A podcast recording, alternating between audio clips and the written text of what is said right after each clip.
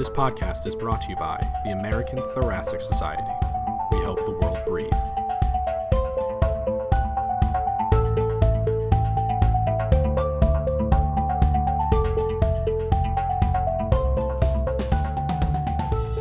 Greetings and welcome to the Clinician to Clinician podcast. My name is Dr. Greg Tino from the University of Pennsylvania in Philadelphia, and I'm the podcast editor for the Annals of the American Thoracic Society. Today's guest is Dr. Nadia Hansel, who co authored a manuscript in the Annals that's entitled Ambient Air Pollution Adversely Impacts Various Domain of Asthma Morbidity Among Peruvian Children.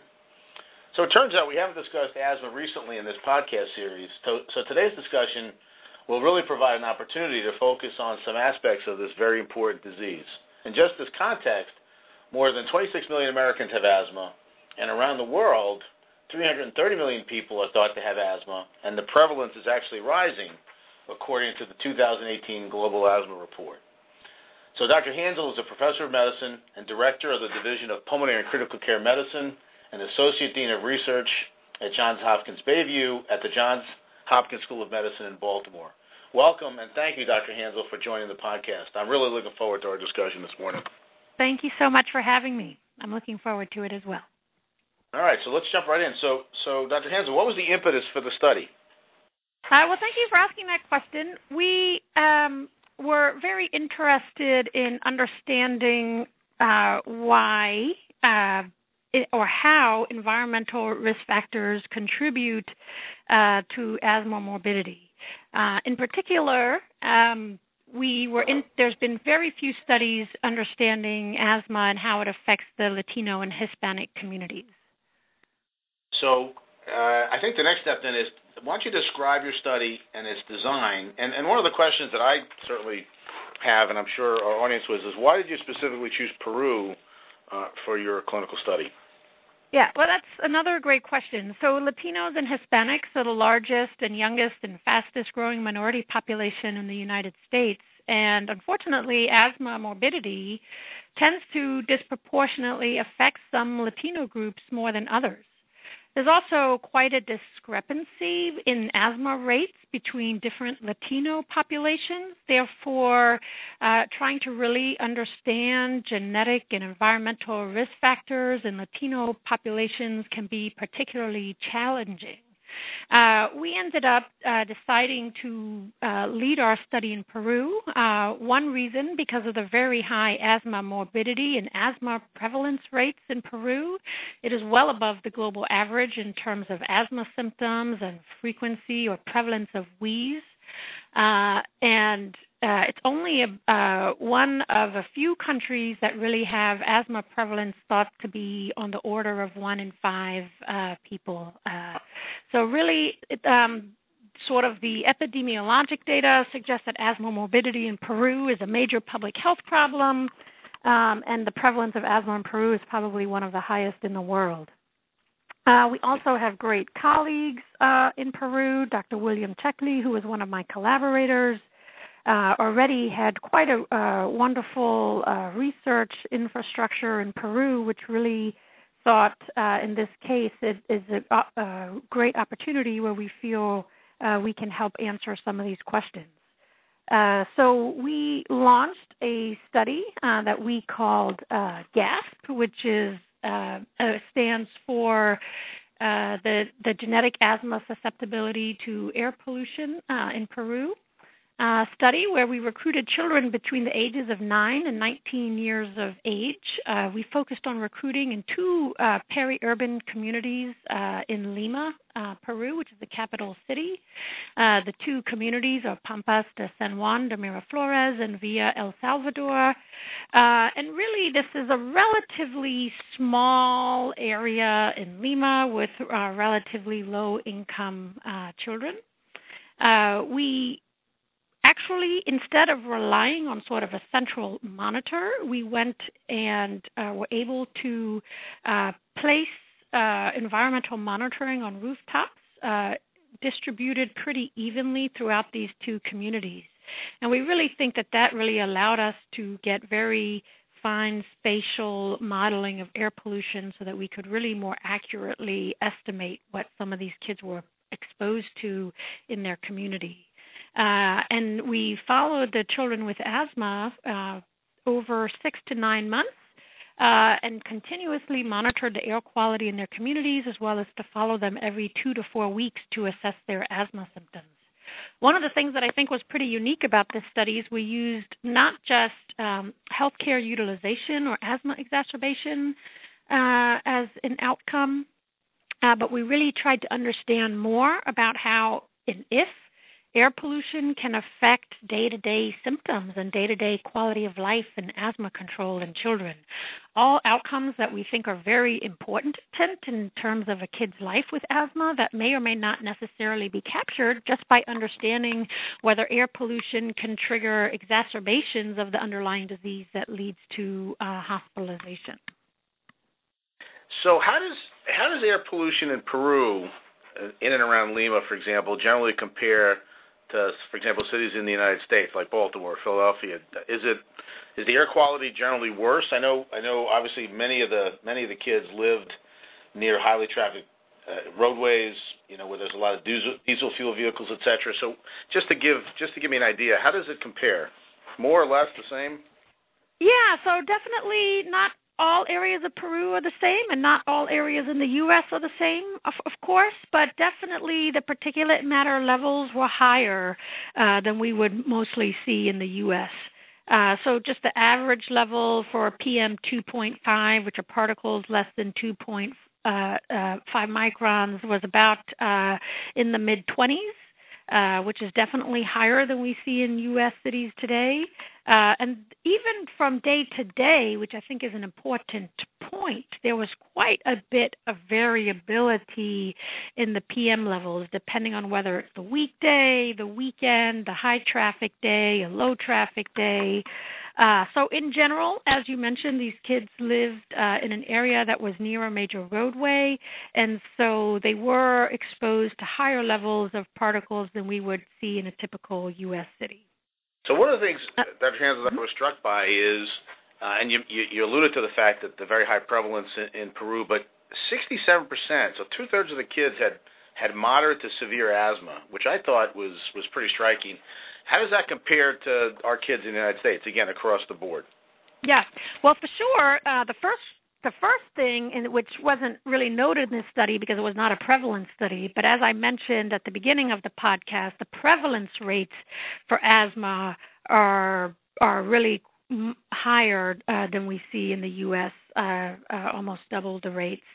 Uh, and then uh, the rates of moderate to severe persistent asthma also on the higher side, as you mentioned. So it also does depend on the community uh, that we visit in the U.S., as unfortunately many of our inner city areas also have relatively high rates. Uh, it is even thought that in Baltimore City, for example, where I live or where I work, uh, that the uh, asthma rates for children can be as high as 20% as well. Uh, but uh, persistent asthma rates in the U.S., depending on the areas, uh, do range, but for the most part, uh, 60 or uh, 7% having moderate to severe asthma is also high. So not only do they have higher rates of asthma, but I think uh, the children, unfortunately, are having more persistent disease. All right. So, what were the main conclusions uh, of your study, Dr. Hansel? Ah, well, I think we had um, a, a few take-home points that I think are quite interesting. Uh, the first is that the pollutant levels outdoor were linked to multiple measures of asthma morbidity, uh, not just uh, healthcare utilization, which is, of course, very important uh, outcome, right? We don't want our kids uh, needing to go to the doctor or hospital uh, because of asthma exacerbations. But I do think it's important to also note, as I mentioned, uh, that the air pollution was linked to um, several outcomes that, in some regards, might be perceived as less severe, but that also impact the quality of life of our children. Uh, so uh, the uh, air pollutant concentrations were linked to asthma control, which we assessed on a monthly basis. Uh, it was linked to having worse quality of life.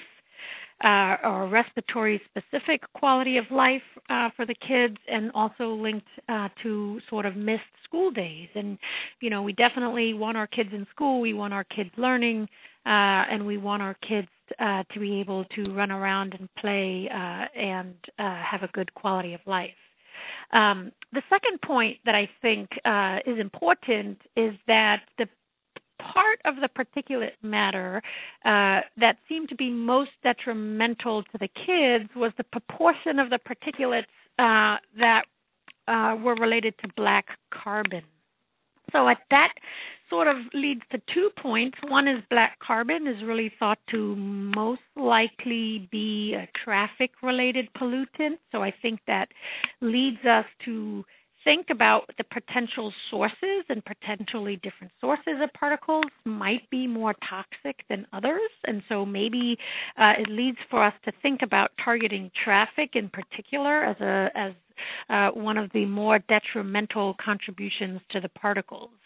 Uh, I think that also leads us to the question, which I think uh, other studies have also suggested, that we need to consider more about what is the composition of the PM, where the sources of the PM come from, and not all PM is necessarily the same in terms of its detrimental health effects. The third point that I think came from this study uh, and this article presentation is that it's not just uh, particulate matters that we did look at not just uh, particulate matter and the proportion of the particulate matter composition that is per, uh, black carbon, but we also looked at nitrogen dioxide uh, levels, which I haven't uh, talked about yet. But not, uh, nitrogen dioxide is both an indoor and an outdoor pollutant. It's thought to come mostly from combustion is often also considered a traffic related pollutant and we did modeling that included um, both particulate matter and nitrogen dioxide in models simultaneously and adjusted for each other. And it really does suggest uh, that each of those pollutants, for example, have independent effects on asthma morbidity. So, considering only PM or particulate matter may not be adequate, and we really have to think about multi pollutant strategies.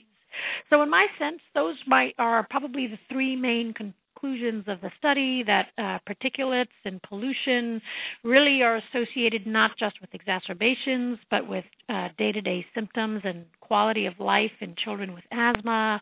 Uh, that we need to think really about composition of the air pollution as well as think about multi pollutant effects on respiratory health. So, were you surprised by any of the things that you found? I can't say I was surprised. I, I really, uh, of course, I'm probably biased, which is why we do these environmental studies. I'm a strong believer that the air we breathe is important in our health.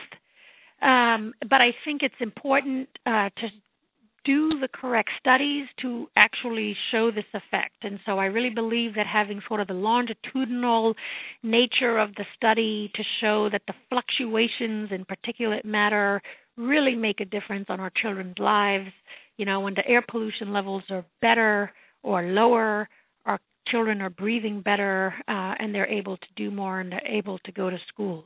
So, surprise, maybe not, but I think I am uh, re energized, I think, in my uh, pursuit of uh, environmental justice and uh, uh, am happy to contribute to the literature that suggests uh, that we need to do better for our children and make sure that they uh, live in a healthy environment.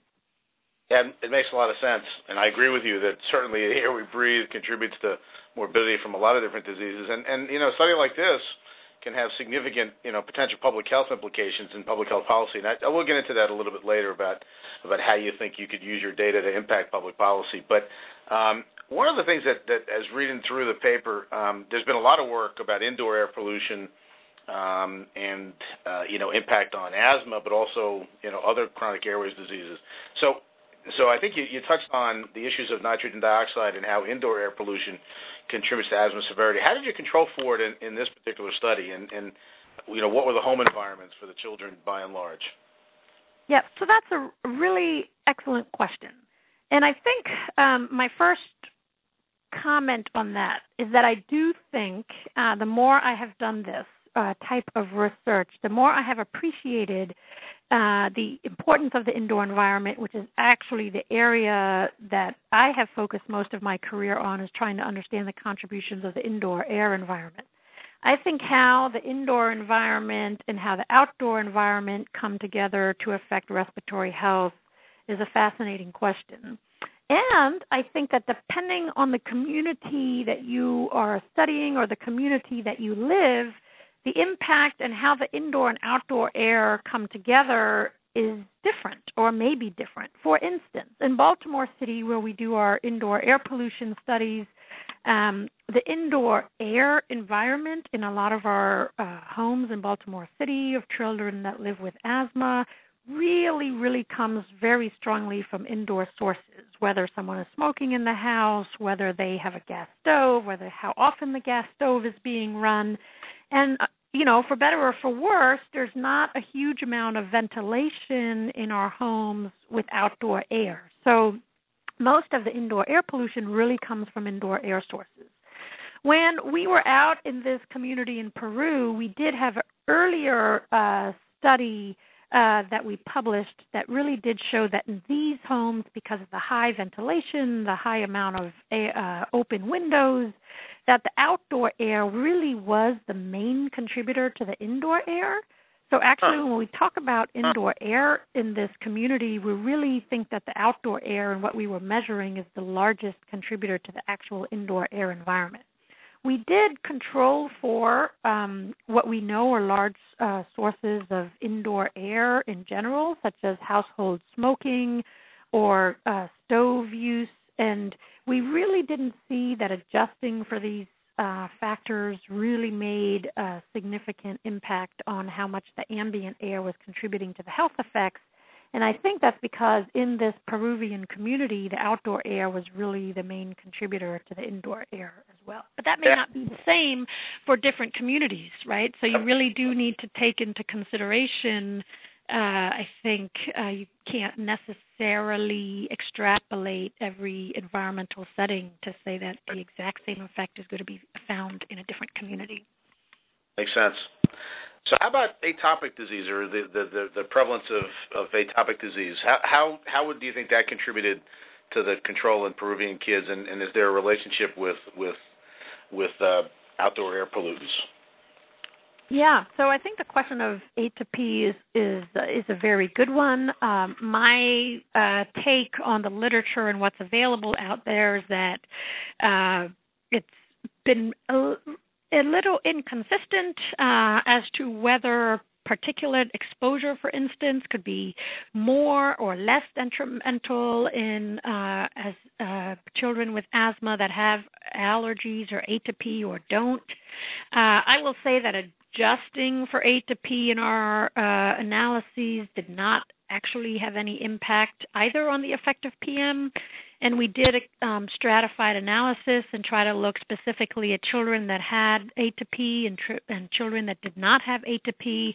And we didn't really see qualitative differences in that regard. So from this study, I would conclude that a, I, I think it appeared that air pollution effects were similar whether children had allergies or not. Um, but I acknowledge that other studies have uh, suggested even that non-atopic or atopic children might have increased susceptibility, and I think that the jury is still out.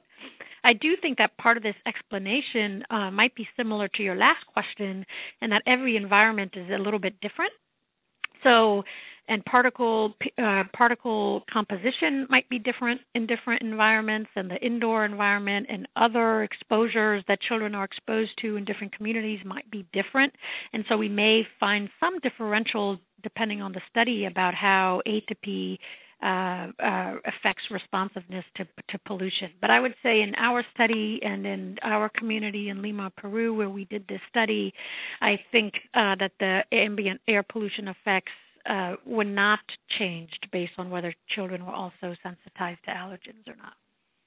Yeah, I, I, that's interesting because because when I was reading through that, reading through the paper, I thought it must be that children who have you know more atopic disease or atopic tendencies um, that that would be sort of an additive effect. It, it turns out that may not be the case. That's very interesting. That's really interesting. Yeah, at least in uh, this case, I think it has not been the case. You know, interestingly, my colleague Meredith McCormick has uh, some. Uh, uh, had done a, a, earlier study here in Baltimore City uh, with results suggesting that uh, the children that were not atopic or did not have allergies might have actually been a little bit more susceptible to, to particle effects uh, in, in suggesting that the PM really might act from a non-allergic, mm-hmm. uh, you know, uh, direction. But again, I, I, think there have been studies that have shown uh, larger effects in both directions. Thank you. So let's talk a little bit about um, sort of baseline asthma treatment regimens in, in the kids in the study. You, you, actually had a table, obviously describing what the therapy looked like. So can you just comment on, in general, what what a basic asthma regimen looked like? And and one of the questions that I had, and I don't know if there's a real answer to this, or at least an evidence-based answer to this, are are things like inhaled corticosteroids protective? At least to some degree against the impact of air pollution. So two parts. What what what were these kids on, and do you think that anything, particularly ICS, were um, protective uh, for these kids. Yeah, so I will tell you that is something that we could absolutely not distinguish in our study, particularly because so few children, despite having persistent asthma, were on any type of long term controller. So uh, the use of inhaled corticosteroids, despite the fact that 60% of the kids uh, were thought to have persistent asthma symptoms, only about 4% of the children were actually on an inhaled corticosteroid. So really, that didn't allow us uh, to really uh, get a good sense of what the effect of inhaled corticosteroid use had on PM responsiveness. And I would say the same for our other typical long-term controller in asthma, which is a long-acting beta agonist use, was even lower, just 0.4%. So they're definitely more likely to be on an inhaled steroid alone than on a dual combination therapy. Um, I think this is another area, honestly, is about sort of healthcare access and ability to be on long-term controller medications for these children. Uh, there have been some studies that, that suggest that inhaled steroid uh, might protect from PM, but unfortunately for these children, since so few kids were on a long-term controller, we're really uh, unable to determine that in this specific study. That's that's unbelievable, isn't it? Um, so were most of the kids on just short-acting beta agonists? Is that what was that the predominant treatment regimen that these kids were on? Yeah, exactly right. Uh, short-acting beta agonist and as-needed oral prednisone. Unbelievable, unbelievable. I mean, we certainly have the same issues, though not to the same degree in this country. Certainly, I think controller medications are probably underutilized, particularly in some populations. And but this is really stark uh, in terms of um, you know the, the the lack of use of appropriate medications. Very interesting. Um, so, in addition to the obviously some of the adverse impacts um, on asthma that you presented in your paper, are there other long-term um, important health concerns for these kids because of um, high exposure to, to particulate matter and otherwise? Do these kids have higher incidence of other lung diseases long term? Do we have any sense of of the long term impacts? Yeah, well, you know that is a really important question, and I think uh, work uh, across uh, many investigators, many investigative teams, uh, work supported by the NIEHS and the EPA through the Children's uh, Center Awards have over years accumulated amazing, amazing uh, data that suggests that environmental exposures are linked to many, several uh, chronic lung diseases uh, or chronic diseases in general. So, you know, our group has focused on the lungs, of course, as, as pulmonologists, have done a lot of work uh, uh, linking air pollution exposure to asthma and poor asthma outcomes. But of course, just in general, populations, uh, data suggests that exposure to pollutants can lead to lung function loss over time, which could lead to chronic obstructive pulmonary disease. Uh, we have also done some work suggesting that air pollution exposure uh, can lead not only to a higher prevalence of COPD, but patients with COPD uh, also can have more respiratory symptoms, similar to what we're seeing here in the children with asthma. Air pollution has been linked to cardiovascular disease, atherosclerosis, uh, you know, even their uh, great work recently uh, that air pollution exposure can lead to higher obesity rates, glucose uh, dysregulation, uh, and even dementia in the elderly. So, you know, I really think uh, that despite the fact that the lungs might be the vehicle of exposure here to air pollution, uh, that there are definitely systemic effects and other lifelong uh, consequences uh, for these children and uh, people uh, everywhere who are exposed to high levels of air pollution. So you just answered my next question. So I was going to ask about systemic manifestations. So that's that's that's great. Thank you for that. Um, you know, obviously, what I think many of us are interested in, certainly you spent a long time and a long part of your career doing this, is from a from a public health perspective. Ultimately, you know, this kind of data brings a compelling argument to suggest that, you know, we've got to do uh, a better job not only in this country but around the world from a public health perspective um, to minimize these kinds of exposures. So, so based on what you know and what your, the study showed and, and your broad experience, so what interventions are a practical, b have the biggest impact, in it you would recommend to reduce exposure to these pollutants? Are there some big ticket, um, low hanging fruit from a public health perspective, Nadia? Well, I don't know if there's any low hanging fruit. I mean, I think uh, you know, uh, reducing the sources of pollution. You know, I, I think that there are some studies uh, that definitely have shown that if we can reduce ambient pollution over time, that there are health benefits and people do better, lung function improves, asthma morbidity will improve. You know, traffic, obviously, as I think I mentioned earlier, is a big source of pollution. So, ways to uh, minimize uh, traffic to make sure that uh, cars are cleaner version uh, really concentrating on industry approaches and concentrating really on where we're building houses and where we're building schools next to these sources, I think are all really important uh, messages you know and as you asked me earlier about indoor air pollution it's important to think about that also right? So in every community is different and indoor air sources are different. In these peruvian homes outdoor air is the big contributor to the indoor air homes. But in some us cities that's not the case and uh, there are really homes with high indoor air pollution. So i also think that the message about that we have about messaging on high PM days or high ozone days and go inside. I mean, we do have to think about where we are telling our children to go, and we need to make sure that those homes are actually providing a cleaner air environment than uh, the outside where we're telling them to go in. And I will say, in some, in many cases, for instance, in Baltimore City, the indoor air is worse than the outdoor air. So telling them to go in on a high PM day of where the PM level is 30 or 40 to go inside and the PM level is 60 or 70 because there's someone inside smoking or we have a coal stove or a wood burning stove going may not be the best recommendation. So, you know, I do think that we need to think about outdoor and indoor sources. I think education is important so that people know and and can protect themselves is also very important. So I really do appreciate this podcast because I think getting the message out there um, so that we can empower uh, individuals to make the best choices for themselves is important. Yeah, that's such a powerful point about the idea that that the indoor air um, can be worse than the outdoor air. I mean, I think that's lost on a lot of, especially those of us who don't do, you know, a lot of work in asthma, both either on the research side or on the clinical side. So that's a really important point uh, for our audience to hear. Um, how about in terms of biomass exposure in the homes, Nadia? I mean, is that um, is that a problem in, in, in these Peruvian homes, particularly in these in these areas that you studied? Is there an opportunity yeah. there for education? So Interestingly, in Lima, which is really, you know, a larger city, the use of biomass was not as prevalent. But obviously, in rural areas in Peru, biomass use is much more prevalent and a much uh, larger problem.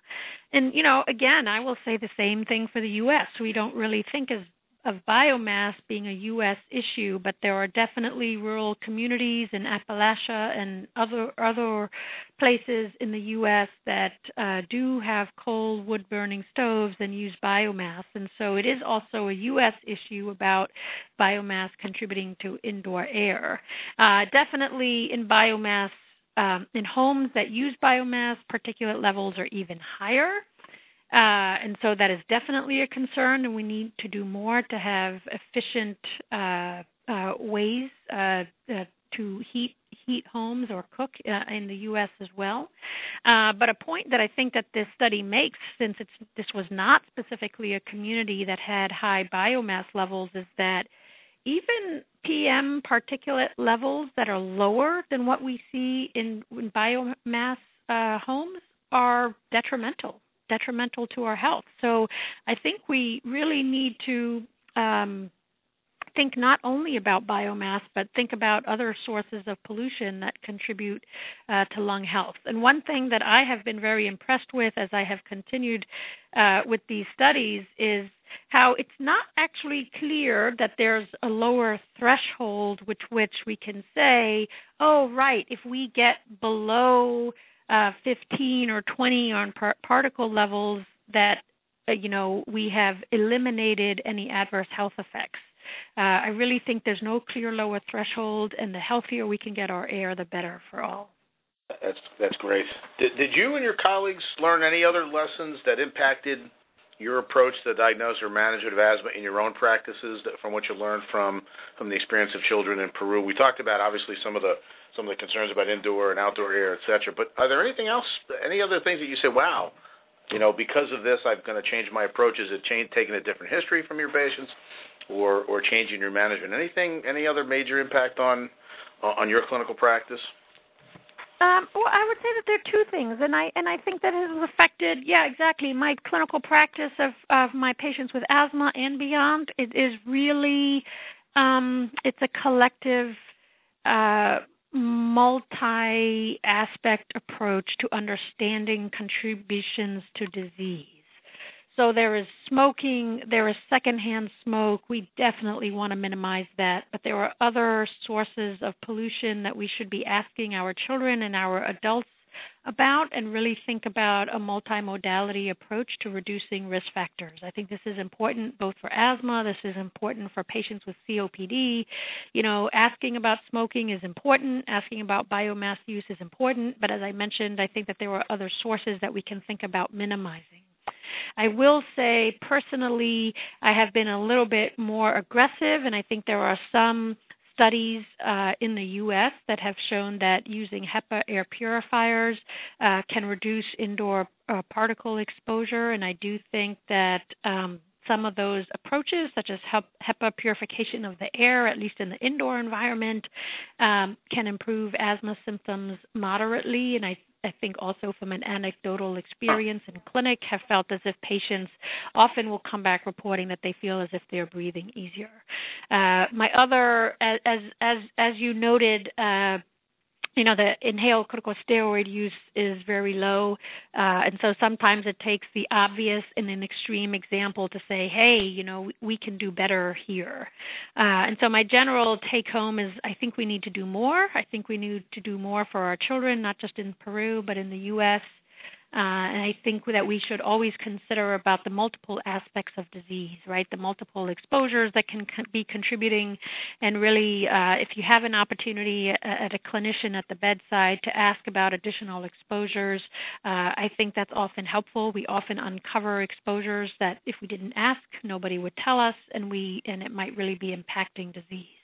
Um, and then the, the, other point, really, again, is that there are multiple ways uh, that some of these exposures can be affecting children. It's not just uh, important to ask if they were hospitalized. We really want to know how they're breathing and if they're uh, able to run around and have fun, because uh, all of that are really important outcomes for our kids. That's very well said. I think you know the work that you've done and your colleagues is really um, really illustrative of when you do a well-designed study with a very practical clinical question, how you learn so much just in the last half hour, just from reading your paper. Again, as, as somebody who's not an expert in asthma, uh, it's been it's been wonderful to, to understand that even even relatively straightforward data can have significant impact um, on what you do, even even for individual patients in your practice. So that's been that's been terrific. Um, so let me put you on the spot. So what's the one take-home message you wanted to leave for our audience after what you've learned from from your accumulated experience and from this paper?